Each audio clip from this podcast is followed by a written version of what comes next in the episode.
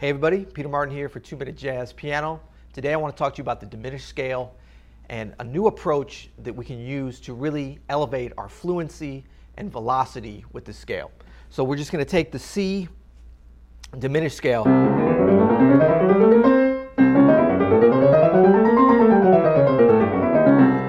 Now, we want to learn the proper fingering and the proper notes for this, but we want to really think about what the physical shape is of the scale.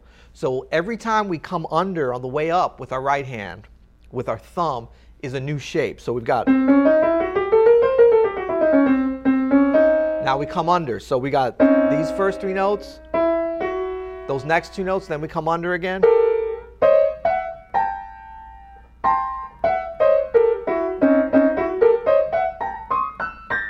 If you can learn those shapes and how to move your hand into those positions, and really you should be able to do it without looking, because we're going by feel and spacing. We're memorizing what that feels like, right? You're going to have so much of a better chance for success when your hands already know where they need to go. So in other words, I come right under with that thumb.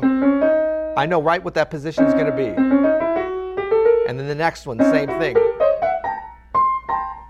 And you know, when you get to the top, you're using your four, so it depends on how many octaves you're practicing them. You might be thinking up to there. Then you're with that four on top.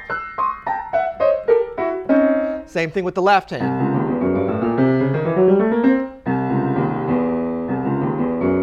So you got those first four notes. It's all about knowing what the shapes are and being able to feel them, have that memorized, just like you've got the fingerings and the notes memorized. Once you get that, you're going to put yourself in a position to be able to use the scale in your jazz improv.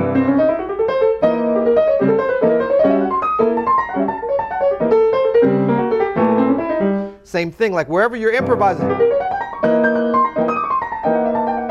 you know, all these different places, I know what the shape is. I know what it feels like on the keyboard in that particular register, so I'm going to get there and being able to execute it with the kind of phrasing and sound that I want to. At least give me a lot better chance to be able to do it. All right, happy practicing.